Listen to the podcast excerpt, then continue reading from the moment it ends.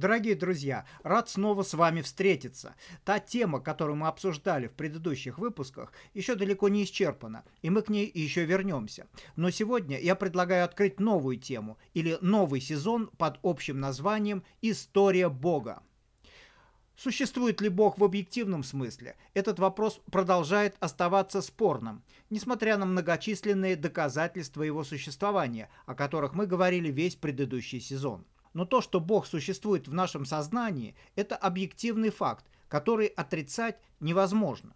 Даже атеисты, отрицающие Бога, что-то под этим словом подразумевают. Нельзя же отрицать то, о чем не имеешь вовсе никакого понятия. Когда мы слышим слово «Бог», каждый интуитивно понимает, о чем идет речь. Так что Бог действительно существует, как объект нашего сознания, и у него есть своя история. История Бога начинается в незапамятные времена, которые принято называть первобытными. И тут мы сразу же сталкиваемся с загадкой. Если вы зададите простой вопрос, когда у человека появилась идея о Боге, вы не найдете на него ответа. С точки зрения эволюционной теории должен быть период, когда у обезьяны, превратившейся в человека, еще не было такой идеи. Потом период, когда эта идея вызревала, и, наконец, когда она появилась. И периоды эти должны быть достаточно длительными, порядка десятков, а то и сотен тысяч лет. Ученые долго искали следы до религиозного или безрелигиозного периода в истории человека, но, к своему глубокому удивлению, они их не нашли. Зато наука пришла к парадоксальному выводу, который не принято афишировать, но о котором прекрасно осведомлены специалисты. Этот вывод таков. В истории человечества не было безрелигиозного периода не было человека, пусть даже самого первобытного, который не имел бы какого-то представления о Боге. Ситуация на самом деле парадоксальная. Как только на Земле появился человек, у него уже было понятие Бога. При том, что у животных, из среды которых вышел человек, такого понятия нет. Ну, во всяком случае, ни одно животное в этом не замечено. Знаете, как археологи определяют, кому принадлежат раскопанные костные останки, человеку или человекоподобному существу? Если захоронение имеет следы религиозной обрядности, ученые уверенно атрибутируют найденные остатки как человеческие. А если таких следов нет, это останки животного. То есть наличие религиозных представлений есть главный критерий человека. Другой критерий – объем мозга. Это если удастся найти фрагменты черепа. Но этот критерий косвенный. Он говорит лишь о возможности существа к мыслительной деятельности, в то время как наличие представлений о Боге – прямое доказательство наличия сознания. Конечно, древние люди представляли себе Бога не так, как мы представляем сегодня. Их представления были более приземленными и более материальными. В любом учебнике или в энциклопедии вы можете встретить понятие ранних форм религии, к которым обычно относят тотемизм, фетишизм, анимизм и магию. Тотемизм – это племенной культ почитания животных или растений, считавшихся предками, родоначальниками племени. Фетишизм – культ неодушевленных предметов. Анимизм – вера в существование души и духов, вера в одушевленность природы – ну а магия – это вера в способность человека влиять на силы природы, предметы, животных, судьбу других людей. Вот такова классификация религиозных представлений древних людей по версии нынешних религиоведов. Уже на первый взгляд понятно, что с этой классификацией не все в порядке. Начать с того, что она не позволяет четко отделить одну предполагаемую форму религии от другой. Например, фетишизм – это поклонение неодушевленным предметам, но и тотемами могут быть тоже неодушевленные предметы или природные стихии. Ветер, солнце, дождь, гром, вода, железо. Можете посмотреть, например, в Википедии, там так и написано. С другой стороны, вера в души и духов, то есть анимизм, прямо противоречит вере в неодушевленные объекты. Если древние поклонялись материальным предметам, то есть были стихийными материалистами, они не должны верить в духов и в души, что относится к идеализму. Как говорится, вы уж определитесь, господа религиоведы, во что же все-таки верили древние, в материальное или нематериальное. Ну, а что касается магии, это уже вообще из другой оперы. Не зря же, как признает та же Википедия, западная традиция вообще не связывает магию с религией. Но это еще не все. В разных источниках, в разных учебниках эти так называемые ранние формы религии упоминаются в различном порядке. Такое впечатление, что авторы учебников просто не знают и никак не могут определиться, в какой очередности эти формы религии следуют друг за другом. Не в обиду уважаемым господам религиоведам, такая классификация напоминает китайскую энциклопедию, в которой, согласно Борхесу, животные делились на а. принадлежащих императору, б. набальзамированных, в. сказочных, г. бродячих собак, д. включенных в эту классификацию, е. разбивших цветочную вазу, ж. прочих, з. похожих издали на мух. Понятно, что такая классификация, мягко говоря, совершенно неудовлетворительна и не имеет никакой познавательной ценности.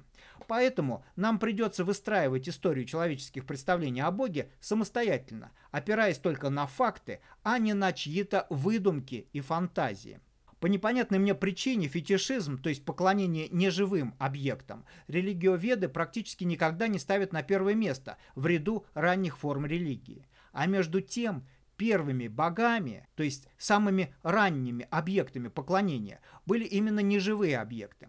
Первобытные люди представляли себе Бога в виде горы, реки, моря, неба, небесных светил или атмосферных явлений, таких как молния или дождь. Часто в качестве объектов поклонения выступали необычные формы или величины камни. Первоначально это были камни или группы камней в их естественном виде – Позже люди стали их модифицировать, например, располагать в определенном порядке, расставлять в ряд или по кругу, выкладывать из них спиралевидные лабиринты, выдружать один на другой. Каменные ритуальные сооружения известны по всему миру. Нет континента, где бы их не было. Они были объектами поклонения и в Африке, и в Европе, и в Америке, и на удаленных островах. В одной только северо-западной Франции найдено 1200 таких объектов, относящихся к различным периодам древней истории.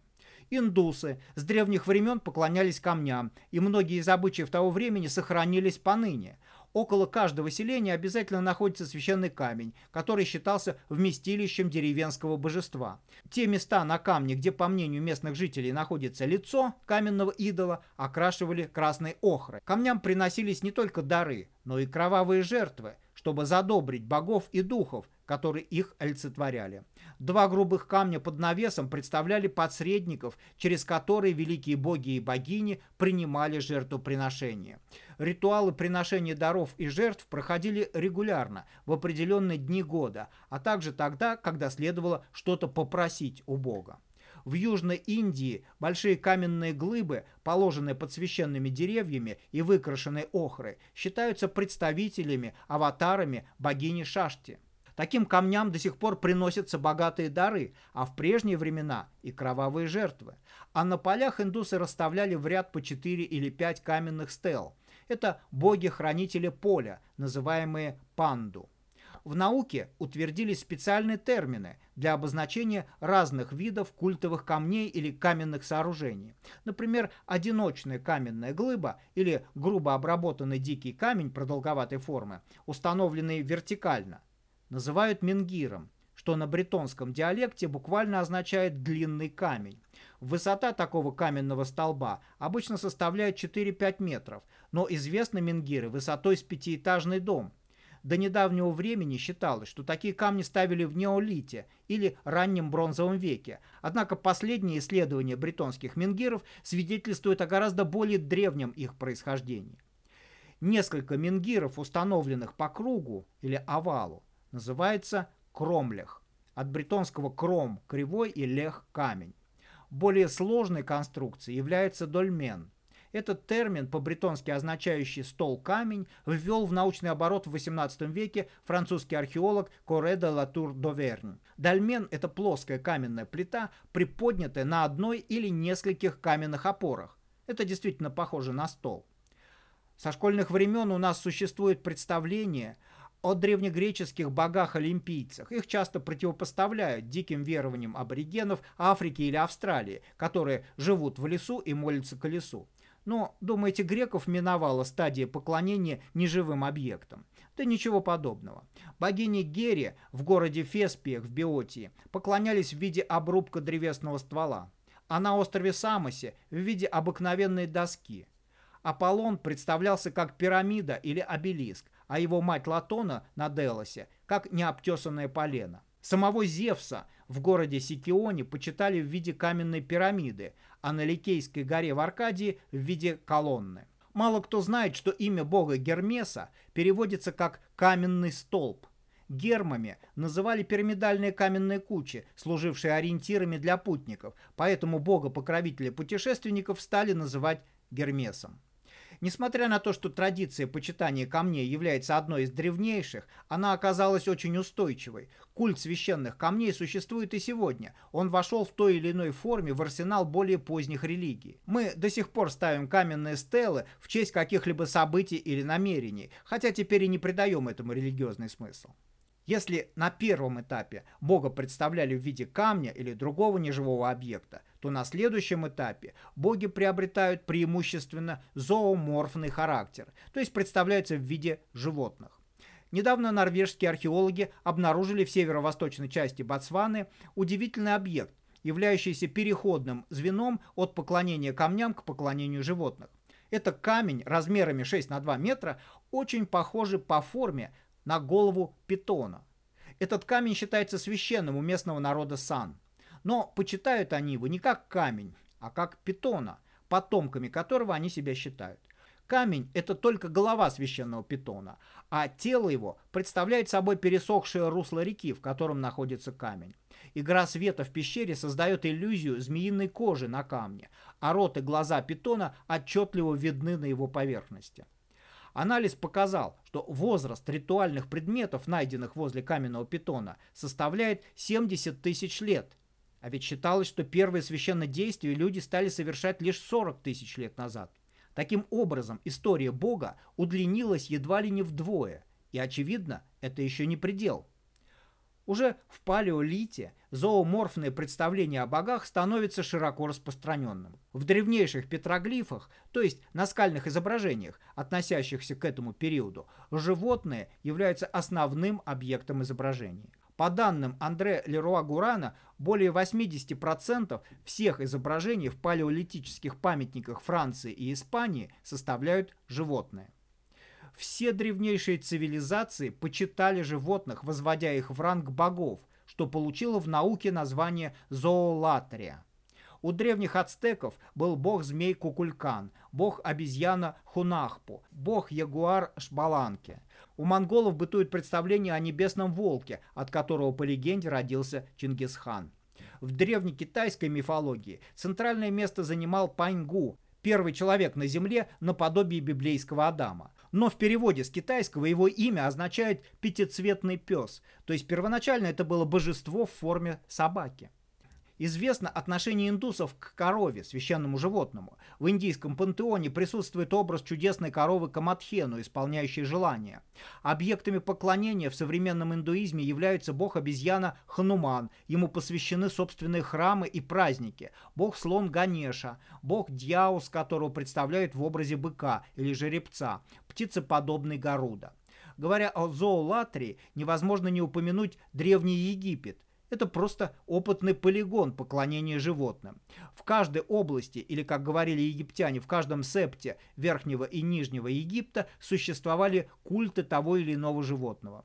Например, в септе Буго почитали священную змею, в общине Пе – пчелу, в Мемфисе исповедовали культ быка, в Дендере – культ коровы. Жители Фаюмского оазиса молились крокодилу. В Элефантине, самой южной области Верхнего Египта, почитали барана, в Сиуте – шакала, в Гермополисе – ибиса и павиана. Культы животных в Египте просуществовали вплоть до прихода христианства. Даже в начале новой эры египтяне продолжали поклоняться богам в образе кошки, сокола, коровы, крокодила, гипопотама, скоробея и других животных. Отдельные пережитки зоолатрии сохраняются и в современной культуре и науке. Если вы обратите свой взор в небо, которое традиционно считается обиталищем богов, вы встретите там и волка, и дельфина, и ворона, и голубя, и двух медведиц, большую и малую, и большого пса, и змею, и кита, и других животных, обожествленных и вознесенных в божественные чертоги в качестве созвездий.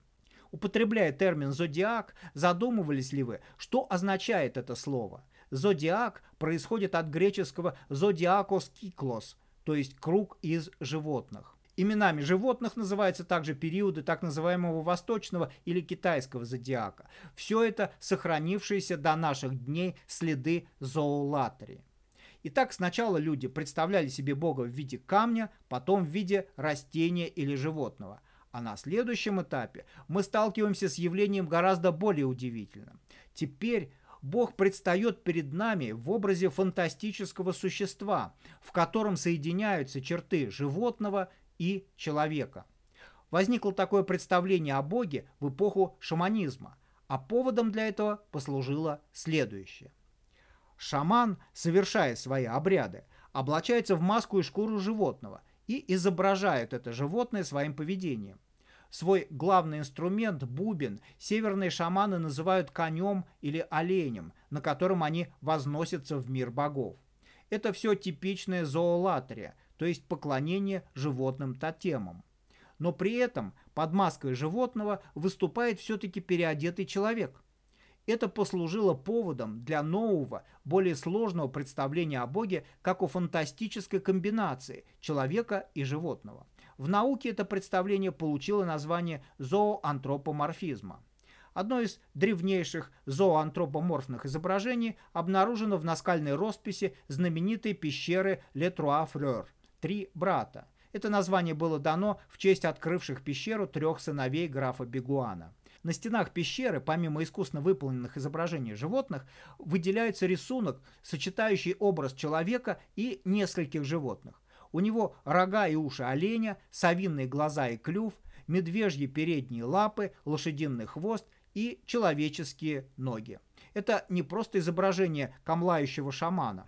Это изображение фантастического существа, которое и не человек, и не животное. Это своего рода икона, это изображение Бога, как его представляли себе обитатели пещеры. В ритуальном контексте замаскированный под животное шаман и воплощаемое им мифическое существо тождественны. Так началась третья эпоха в истории Бога – эпоха зооантропоморфных богов. Через эту стадию прошли все без исключения народы. Прежние зооморфные боги теперь стали изображаться с отдельными частями человеческих тел. Куда бы мы ни обратили свой взгляд, на Месопотамию, Египет, на Мезоамерику, мы везде найдем такие комбинированные образы богов. Вот, например, шумерский бог Уан, по-гречески Оаннес. Выглядит он очень странно. Это какой-то гибрид с головой и телом рыбы, но с человеческими ногами. Согласно шумерской мифологии, это божество вышло из моря и научило людей письму, наукам, законам и вообще основам цивилизованной жизни. Многие египетские боги, которые прежде изображались исключительно как животные, на этом этапе приобрели человеческие тела, и только их головы остались звероподобными. Крокодил превратился в бога Сабека, сокол в бога Гора, Ибис в Тота, Анубиса изображали с головой собаки, а богиню Бастет с кошачьей головой. Богиня Сехмет была наполовину львицей, а богиня Хатхор наполовину коровой. Похожие представления были у жителей исчезнувшей критомикенской цивилизации. Цивилизация исчезла, но образ Минотавра, существа с телом человека и головой быка, сохранился. Не обошлось без зооантропоморфных образов и в древнегреческой религии. У Нерея, бога водной стихии, верхняя часть тела была человеческая, а нижняя – рыбья, как у наших русалок. Нику Самофракийскую, богиню победы, скульптор Пифакрит из Линдоса изобразил в виде девушки с орлиными крыльями, то есть это наполовину птица, наполовину человек. А кентавр, парень с лошадиной задницей, или протей со щупальцами, как у осьминога. Это все зооантропоморфные образы богов.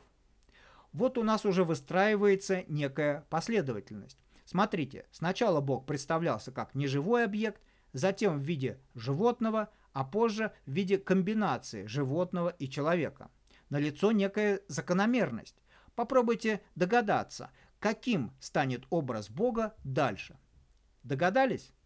Ну да, элементарная логика подсказывает, что следующей стадией истории Бога должно стать представление его в человеческом образе. Так оно и было. Очеловечение образа Бога было следствием осознания людьми преимущества человека над животным, разумного существа над неразумным. Для того, чтобы понять это различие, должно было сформироваться понятие о разуме, о сознании, потому что именно сознание является отличительным признаком человека. Ученые назвали этот новый этап в истории Бога антропоморфным, то есть боги становятся похожи на людей.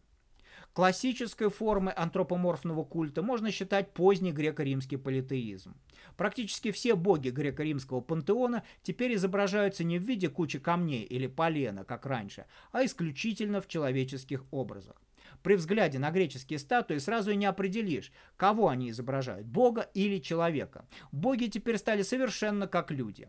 Легендарные поэты Мусей, Гесиод, Лин, Гомер изображали богов не только в человеческом обличии, но и с человеческими характерами, привычками и слабостями. Ничто человеческое им не было чуждо.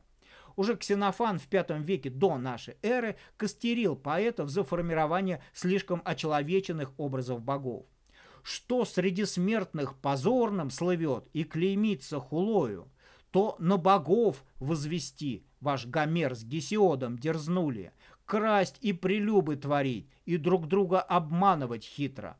Очеловечение образа Бога имело два немаловажных последствия, на которых стоит остановиться. Во-первых, схожесть богов с людьми породила предположение, что, возможно, боги – это просто бывшие люди, которые по каким-то причинам стали кумирами толпы, а со временем и объектами поклонения и обожествления. Эта мысль впервые была высказана Эвгемером из Мессены, а затем ее подхватили другие – Диодор Сицилийский, Продик, Лукиан. Хотя эвгемеризм и в последующие времена имел своих сторонников, уже современники Эвгемера подвергли его критике и нашли несостоятельным. Но мысль о том, что обычный человек может стать богом, вдохновила некоторых амбициозных правителей, честолюбие которых не удовлетворяла абсолютная власть и обеспечиваемые ею почести. Они решили самих себя возвести в божественное достоинство и учредить культ самого себя любимого. Первым шагом к этому обычно было объявление о своем происхождении непосредственно от кого-то из богов, а следующим – законодательное оформление своего божественного статуса. Традиция обожествления правителя существовала в Древнем Египте, где фараон автоматически считался богом и объектом поклонения наряду с прочими богами. В Европе традицию самообожествления заложил Александр Македонский, не без участия, однако, египетского советника Некто Неба. Придя к власти, Александр распустил слухи, что он рожден не от земного отца Филиппа, с которым не ладил, а от египетского бога Амона, якобы проникшего в лоно его матери под видом священного змея. Юлий Цезарь, завидовавший славе Александра, тоже мечтал стать объектом религиозного культа. Пользуясь своей неограниченной властью, Цезарь заставил таки своих подданных почитать себя как бога. На его статуе, установленной в храме Кверина, напишут «Непобедимый бог», Deus Invictus, как обычно писали об Александре. Города Эфес, Митилены, Димитриада, Фессалийская объявят его видимым богом, а в Александрии и Антиохии возведут храмы в его честь. Наконец, в самом Риме будет учреждена должность Фламина, жреца, отправляющего культ божественного Юлия.